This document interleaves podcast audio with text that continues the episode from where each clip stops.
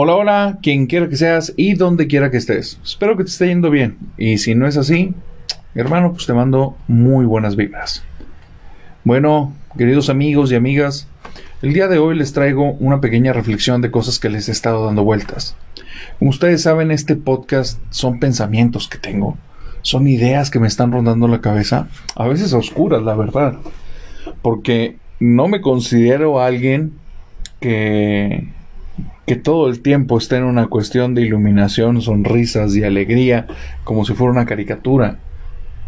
Por mi trabajo, por la cuestión de psicología, busco siempre esa parte neutra. Y sí, como trato con muchas personas que traen un cuadro de depresión, lo saluda el tren. Ahorita regreso. Bueno, ahora sí, después de fallas técnicas, regreso.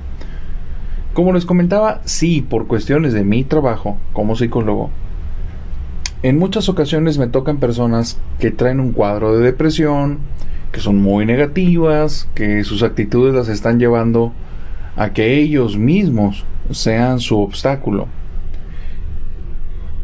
Y en mi caso, pues tomo una actitud que es para traer como un contrapeso en la balanza.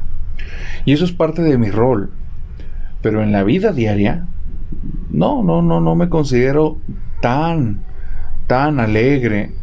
Sí, es verdad que desde que me levanto siempre busco tener una buena actitud, sonreír y sacar dos, tres chistes, pero es justamente porque soy consciente que de manera natural no voy hacia allá.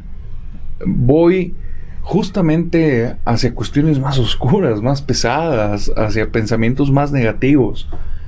Y de una manera mecánica intento una y otra vez balancear traer este, este contrapeso, esta luz y oscuridad, para poder ver las cosas de manera más objetiva. Y sabes también para qué, la verdad. Y con la cuestión, o el, desde una, admitir, desde una, desde que tengo que admitir que es pues por una, que esto lo hago por una cuestión puramente en mi beneficio, pues es la calidad de vida. Y es que me queda claro que la tristeza no me hace feliz. La tristeza no me llena de contento. La tristeza, el vacío, me hace sentir triste y vacío. Entonces, si ya me doy cuenta que yo voy con cierto mm, inercia natural hacia ese punto, de forma mecánica busco el contrario. Y desde ahí en la actualidad se han manejado muchos estilos, muchas formas de sobrevalorar y vendernos esta idea de fake it until you make it. O sea, convéncete de una mentira hasta que sea verdad. Que no tiene nada de nuevo, no es ningún hilo negro. Desde los nazis lo utilizaron en su propaganda. De una mentira mil veces hasta que las personas la consideren real. Pero, al día de hoy, se ha utilizado mucho con esta venta de lo que es el éxito, de lo que es la felicidad. Y francamente creo que ya ha llegado un punto que en lugar de ser una solución, creo que está generando un gran problema. ¿Por qué?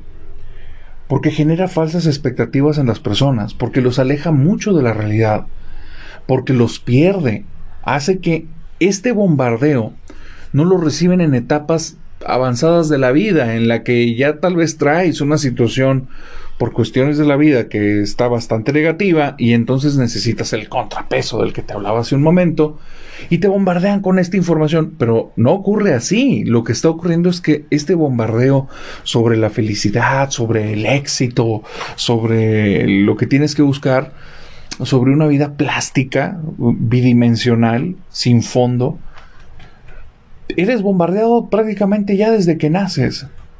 Y eso no, no era así hace 25 años. Y no es que sea mejor el pasado, tenía miles de defectos. Pero es una situación que en la actualidad está generando un broncononón. Y ahí tienes donde los índices de ansiedad, los, los índices de depresión, de mal manejo ante situaciones que generan frustración, se están disparando por los cielos, por los cielos. Y ahora le llamas generación de cristal, pero la realidad, y aquí es donde también quiero llevar este podcast, la realidad es que es nuestra culpa. Esa generación de cristal nos está generando in vitro.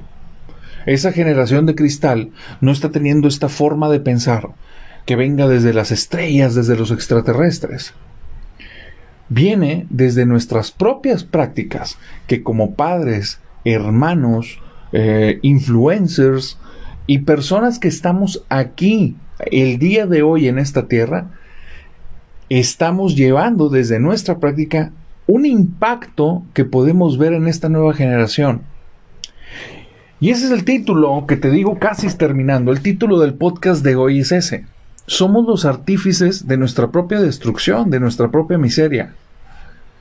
Es bien fácil culpar a la suerte, culpar al universo, empezar a echarle la culpa a lo que sea, sin empezar a darnos cuenta de el participante que somos dentro de este juego que es la vida y que tenemos una participación, por más alienados que estemos de la sociedad tenemos un efecto en nuestro vecino, en las personas con las que convivimos, en las personas de la casa. Y, ¿verdad que esto que digo suena trillado? Suena, no te suena en algún momento como si estuviera a punto de hablarte una cuestión motivadora y lo que te estoy diciendo es no, va más allá de eso. O sea, creo que la cuestión es que la, la, motivación y el empuja y la luz y el alégrate y sonríe y decrétalo y esas madres, lo único que provocan es una burbuja que nos vuelve ciegos y torpes y estúpidos ante la propia realidad. Dejamos de ver realmente el patrón de juego y empezamos a comprar una narrativa superpuesta y perdemos un punto crítico. Y he escuchado a muchos que entiendo por qué lo dicen, he escuchado a muchos en diferentes podcasts que mencionan mucho que el hombre se compra su narrativa de vida. Y tendemos a interpretar nuestra propia vida y al momento de interpretarla la tomamos de cierta manera y podemos cambiar la interpretación y la tomaremos de una manera distinta. Sí, sí es verdad. Pero también es verdad que hay cosas en nuestra naturaleza humana en nuestra biología humana, en nuestra psique humana, que tienen efecto, que nos pueden llevar a un punto o a otro. Y esas cosas también están ahí. Y si creemos que la narrativa por sí sola, sin el uso de estas herramientas, funciona, ahí es donde está el error. No nos damos cuenta que las narrativas que utilizamos o que se están utilizando en el medio de afuera ya utilizan muchísimas técnicas manipulativas dentro de la escritura del guion. El cómo ordenan las cosas, cómo generan visualizaciones del futuro, cómo generan pretensiones acerca del deber ser. Y entonces eso provoca que tengas en tu mente un ideal de vida inalcanzable, porque es plástico romper esa burbuja creo que es parte de lo del día de hoy que puede marcar una diferencia. Y el no romper esa burbuja, creo que es parte de lo del día de hoy que puede llevarnos una gran catástrofe, que lo está haciendo. Bueno, como te dije en un principio y te lo he dicho en varios podcasts, estos son solo mis pensamientos. Puede ser que se vean muy desordenados, pero tienen una conexión. En fin, espero que te haya gustado el capítulo de hoy.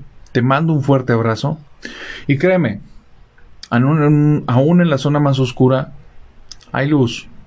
La oscuridad así por completo, las cosas tan negativas. Lo vuelvo a decir, no me hacen felices, cabrón. y si no me hacen felices, ¿para qué carajos las quiero? Sí, me gusta un trago amargo de realidad para plantearme objetivos y ponerme a chingarle a cambiarla. Pero ese soy yo, ese es tu amigo, el oso locutor. Nos vemos en el siguiente podcast. Bye bye.